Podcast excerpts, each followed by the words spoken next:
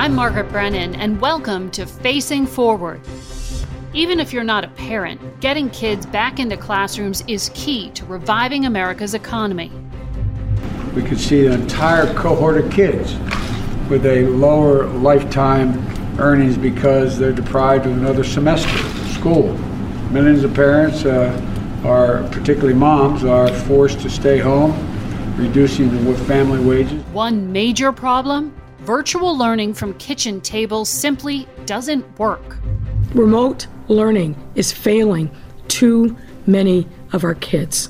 We have to think about their present, but also their future.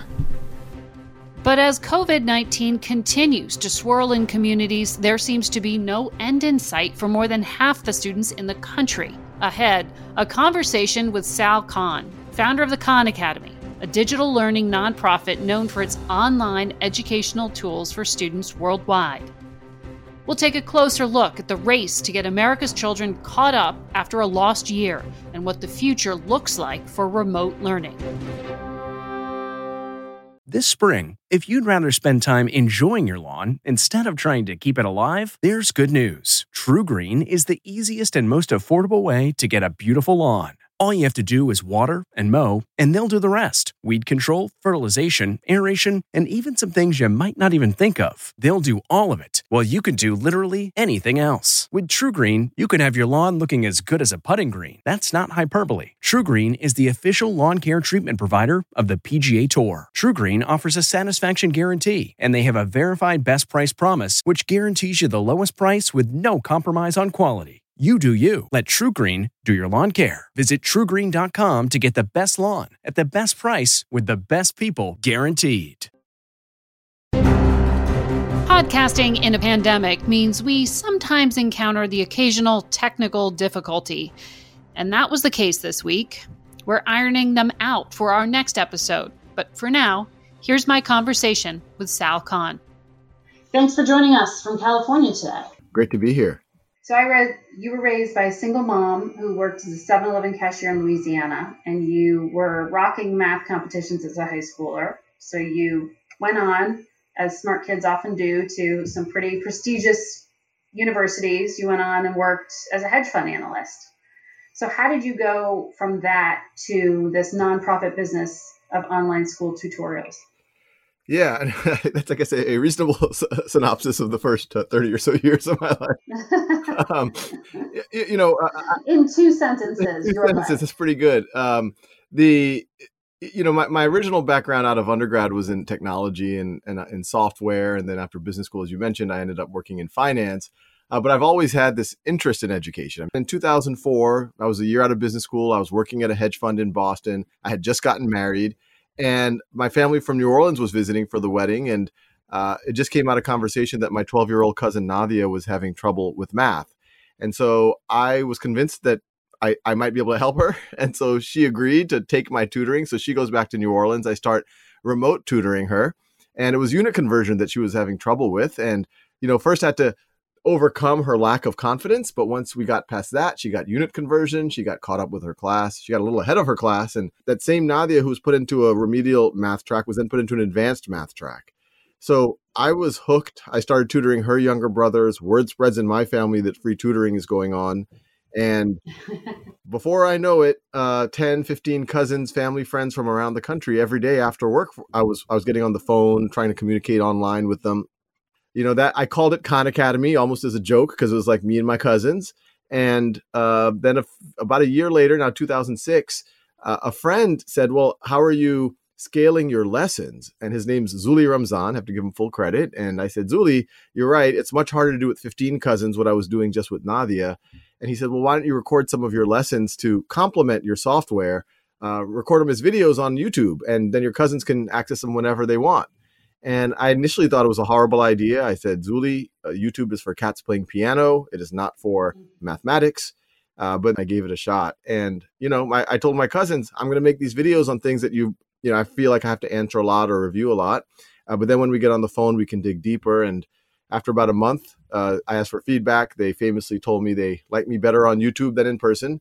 Uh, it soon became clear that people who were not my cousins were watching and so between the software and the videos, it started taking on a life of its own. And By 2009, there was about 100,000 folks using it every month.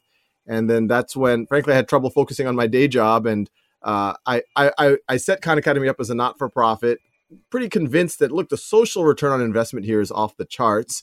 Uh, surely some philanthropists will recognize that. And so, with that kind of delusional optimism, I, I, I, I took mm-hmm. the leap and quit my day job and you know, 2009 was a tough year because uh, the, the world doesn't always conspire the way you think it will. We were living mm-hmm. off of savings, and you know, our first child had just been born. But by uh, mid 2010, we got our first real philanthropic funding, and the Khan Academy was able to become an organization. So, fast forward, you've now kind of become like the poster child for remote learning, which is interesting because now we're in the midst of as a country figuring out how to educate kids at home. And and for people who aren't parents and don't have kids and might think this is all you know not important to them I, I think one of the big challenges for our country right now has been laid bare that that you can't get the US economy chugging along until you can get parents fully back in the economy. And that's in large part dependent on getting their kids back into school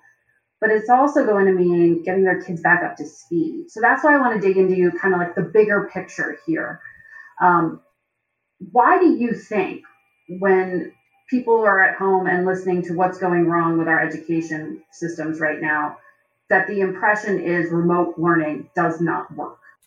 Well, as you mentioned, as, as someone who is, I guess, sometimes viewed as a poster child for online learning, which sometimes gets combined with remote learning, I'll be the first to say that if I had to pick for myself or my own children or anyone else's children between an in person amazing teacher, if I had to pick between that and the fanciest distance learning, online, artificial intelligence, I would pick the in person human amazing teacher every time. So I'll be the first to say that uh, you know pure online or distance learning is a, it cannot be a substitute for an amazing in person uh, teacher. Now, with that said, even before COVID, we know that there's large parts of the planet, including a lot in the US, where you don't have uh, access to certain courses. You might not have access to a teacher that you're really resonating with. And that's where it is important to be able to raise the floor for students. And so that's where online learning, that's where Khan Academy, other resources, things like MOOCs can be valuable. But the ideal circumstance is where you're able to leverage tools to liberate or unlock what that amazing teacher can do. Now, what's happened with COVID is we've had a, a strange set of constraints uh, applied to us where uh, you're not able to get the best of both worlds. And it, and it's all happened super fast, so people didn't have a lot of time to plan.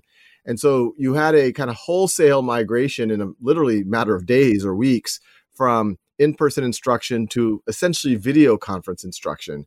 And you know the reality is is in-person instruction there's ways to do it really well and there's ways to do it not so well. And uh, the not so well has always been you know kids fingers on lips you know passive just listen to a lecture.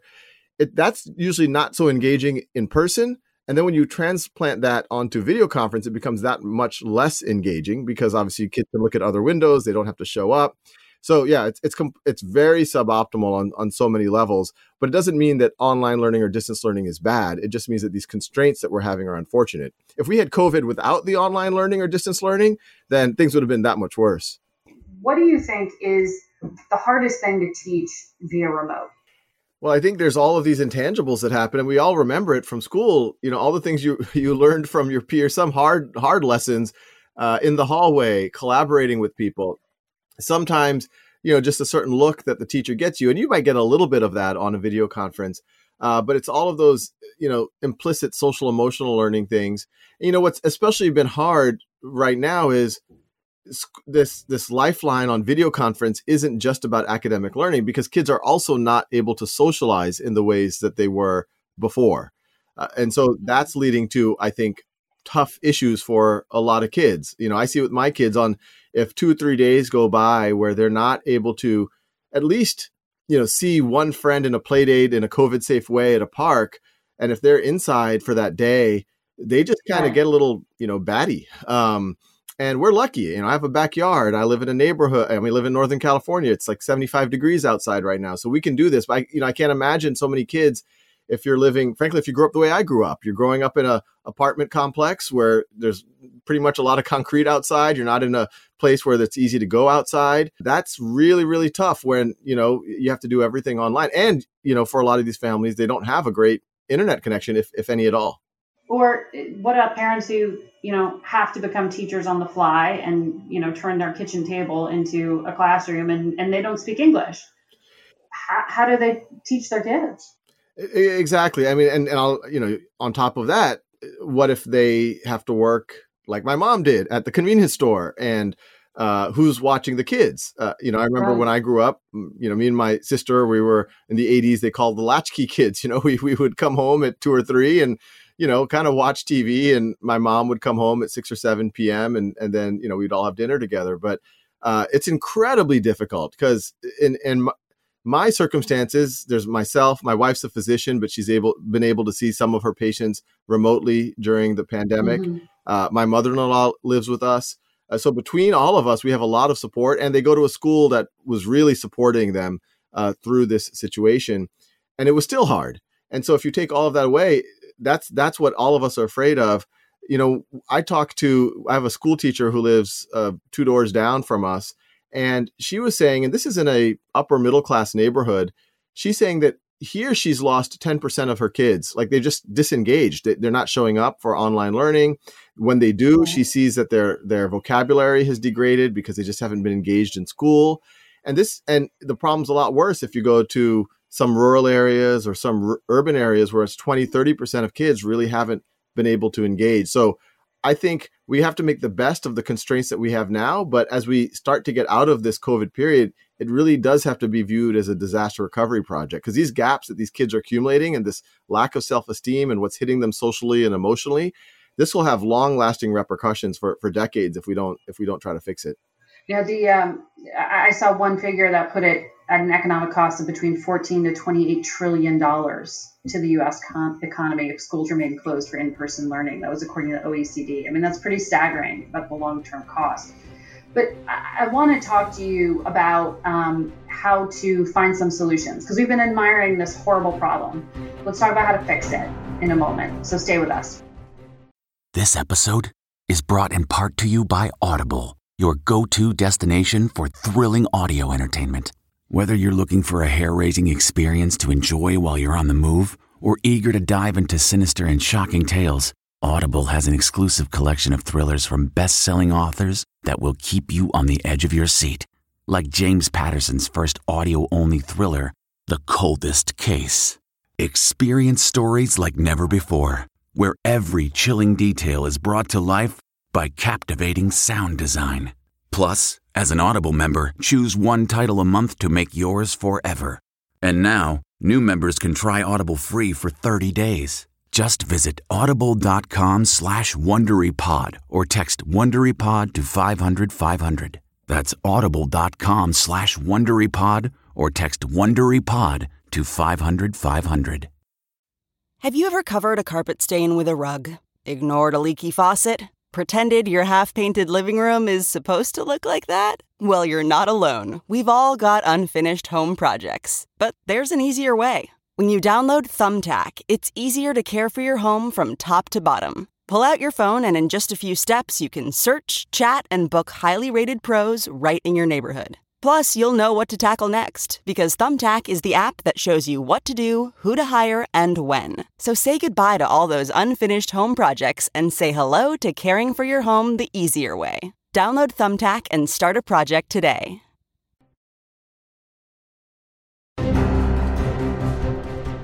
So I live in Washington, D.C., and they gave out hotspots to kids and tech equipment to students so they can remotely learn. But in a lot of places in the country, you know, you can't even uplink to the internet. Uh, according to the FCC, nearly 30 million Americans can't really benefit from the from the digital age, and it, it really hits um, in rural areas in in particular. So it seems to me that's not just an education problem. What you're talking about in ways to try to fix the education system, it requires infrastructure overhaul in this country too, right?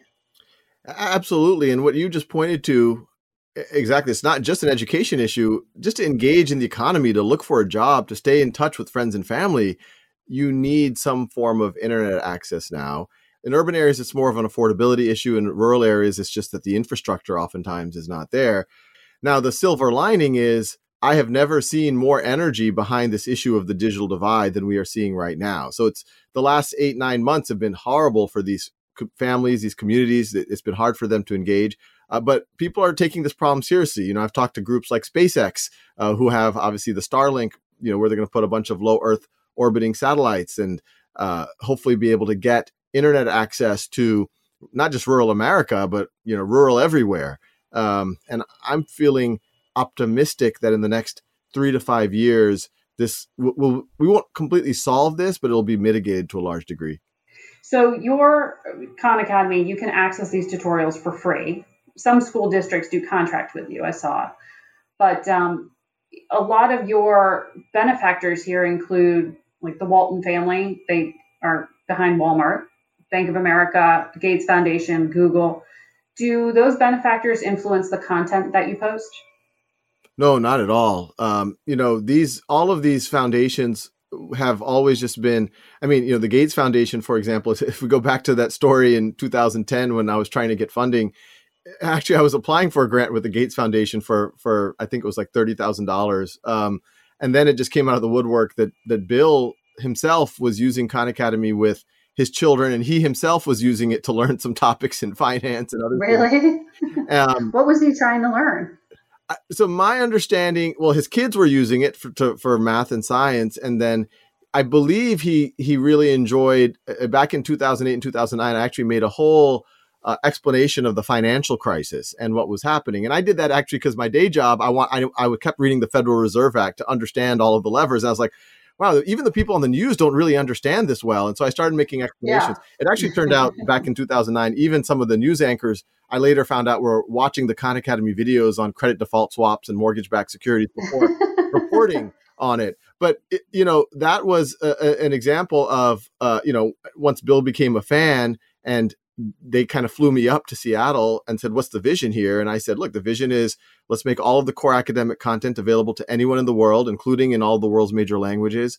Let's make it as personalized and engaging as possible. And one day, let's see if we can figure out ways that we can connect that to opportunity and completely in line with, with what they believed.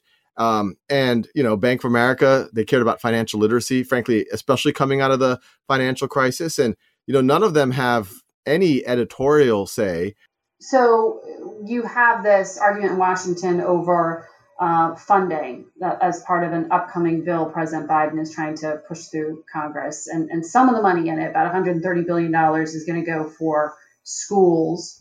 Um, there's some money in it that's supposed to or could be used to play catch up over the summer with some kind of perhaps voluntary, you know, catch up program. I know the teachers union uh, had we spoke with recently, Randi Weingarten said that should be voluntary uh, to, to go to summer school. Um, what do you see on the horizon that can help fix the problems that you see right now?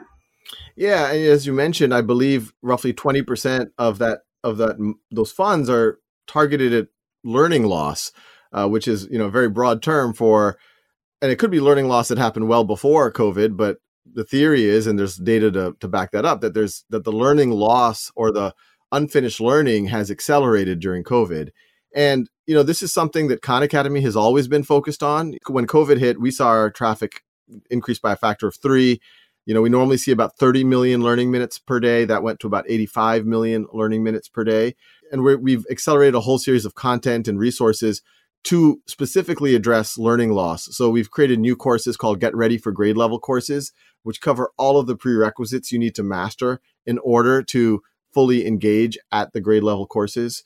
Uh, there's another not for profit that I started in response to COVID uh, that we think could play a huge role in this recovery effort, for lack of a better word, called schoolhouse.world, which is about giving free tutoring to people. We have high quality vetted volunteers. Some of these are, are, retired professors, teachers. Some of these are software engineers and lawyers and doctors. And some of them are just really good high school students and college students uh, who are willing to tutor other folks and that's picking up a lot of steam. We have the state of New Hampshire, state of Rhode Island, states of, and state of Mississippi that have already signed on to use it for all the tutoring in their state. So between the software, content, personalized learning aspects on Khan Academy, and then what we what we think we're creating is a national free tutoring platform on schoolhouse.world uh, which could be used and both of these things could be used outside of a classroom or as part of a formal school day uh, we hope to you know be part of that that solution to to help fill in students gaps and who is that up to though i mean does that ultimately just come down to a parent saying my kid's got to play catch up or do you think these things need to actually be required by school districts so I think it's going to be a combination. I, I, in the ideal circumstance, I do. I would love both. In the ideal circumstance, every teacher knows about these resources. Uh, every parent knows about these resources and gets their students on it. You know, we see efficacy studies. If kids are even able to put in 40 minutes a week, it can dramatically accelerate them. Uh, but the ideal is if kids are able to put in 15, 20 minutes a day above and beyond what they would have normally done in school, especially in mm-hmm. topics like math we have a lot of evidence that not only will they fill in their gaps, but they'll probably accelerate well ahead of their peers. Uh, so every parent should know that because these resources are free and and and available to to everyone. Uh, you know, my understanding of how the money will flow is primarily going to most of that money is going to go to the states, and then the state uh, kind of commissioners of education will distribute most of that money to the districts, and then the districts are going to have a lot of leeway in how they use it. Uh, you know, my my hope is that they use that to create in-person settings so that there's that mentorship, that human connection that can then leverage some of these online tools, including online tutoring. So, I mean, remote remote learning is going to stay with us. Um, and in fact, if you look at the CDC guidelines for reopening schools, the majority of schools are in areas with really high COVID rates. So that means, under the guidelines, that like middle school and high schools have to stay virtual only unless they can, you know, really strictly implement all the mitigation strategies. So for high school and middle grade students, is that sort of the area that you think is the greatest focus for you right now since they seem to be kind of stuck online for the near future? I, I, think it's all of the above. And I think we're we're talking about two phases. We're talking about between now and hopefully things normalize by the fall uh, what we're going to do. And our focus is on everyone from pre-K. We have Khan Academy Kids, which is reading, writing, math, and social emotional learning, uh, all the way through elementary, middle, high school, and early college. You know, we go into some of those, all of those early general ed, especially all of the STEM courses. And mm-hmm. I think now it's a lot of what, science, technology, math. Right, and right now it's going to be you're going to have to leverage the technology while the pandemic is is going. But once we get back to school, so to speak, uh, there's going to be all of this gap filling. And that's where the extra tutoring from places like schoolhouse.world, you know, leveraging Khan Academy, ideally in a classroom, uh, so that uh, kids can fill in their gaps while the class starts to move ahead to the appropriate grade level. I think that's going to be essential. Sal Khan, it's been good to talk to you today. Founder and CEO of Khan Academy, thank you for your time. Great. Thanks for having me. Looking to instantly upgrade your Mother's Day gift from typical to meaningful? Shop Etsy. Get up to 30% off well crafted and personalized gifts from participating shops until May 12th. This year, embrace your creative side. You know, the side your mom gave you. And shop Etsy for custom jewelry, style pieces, home decor, and extra special items she'll adore. Need something original and affordable for Mother's Day? Etsy has it. Shop until May 12th for up to 30% off gifts for mom. Terms apply. the comfort of your favorite seat is now your comfy car selling command center, thanks to Carvana. It doesn't get any better than this. Your favorite seat's the best spot in the house. Make it even better by entering your license plate or VIN and getting a real offer in minutes. There really is no place like home. And speaking of home, Carvana will pick up your car from yours after you finalize your offer. Visit Carvana.com or download the app and sell your car from your comfy place. Starting this episode, I'd like to take a moment to acknowledge some of the underreported stories worldwide. Overseas this week. Vittime del vile agguato. Cowardly and heartbreaking is how Italy's top diplomat described the deadly ambush that took the lives of Italy's ambassador to the Congo, Luca Attanasio, and two other people. The 43 year old ambassador, his driver, and bodyguard were traveling on a humanitarian mission to visit a World Food Program school project according to the UN. Their diplomatic convoy was attacked in the eastern Congo in an area home to a tangled web of dozens of armed groups. The death of the European diplomat turned a spotlight towards the violence in the DRC, where brutal attacks have displaced over 5 million people in what the UN calls one of the world's worst humanitarian crises. It's also a reminder of the dangers faced by peacemakers, the diplomats and humanitarian workers who do the hard work every day of reaching out to the communities in which they serve. Thank you for listening to Facing Forward. New episodes are available every Friday. Join us each week as we make sense of our changing world together. I'm Margaret Brennan. You can also find me on your CBS network broadcast station Sunday mornings on Face the Nation or on our digital network CBSN at 10:30 a.m., 1 p.m., and 4 p.m. Sundays or through our CBS All Access app. Facing Forward is produced by Face the Nation's Ann Shu, Richard Escobedo, and Kelsey Miklas, with research help this episode from Kamani Hayes. Be sure to subscribe to our podcast on your favorite platform and leave us a review on Apple Podcasts.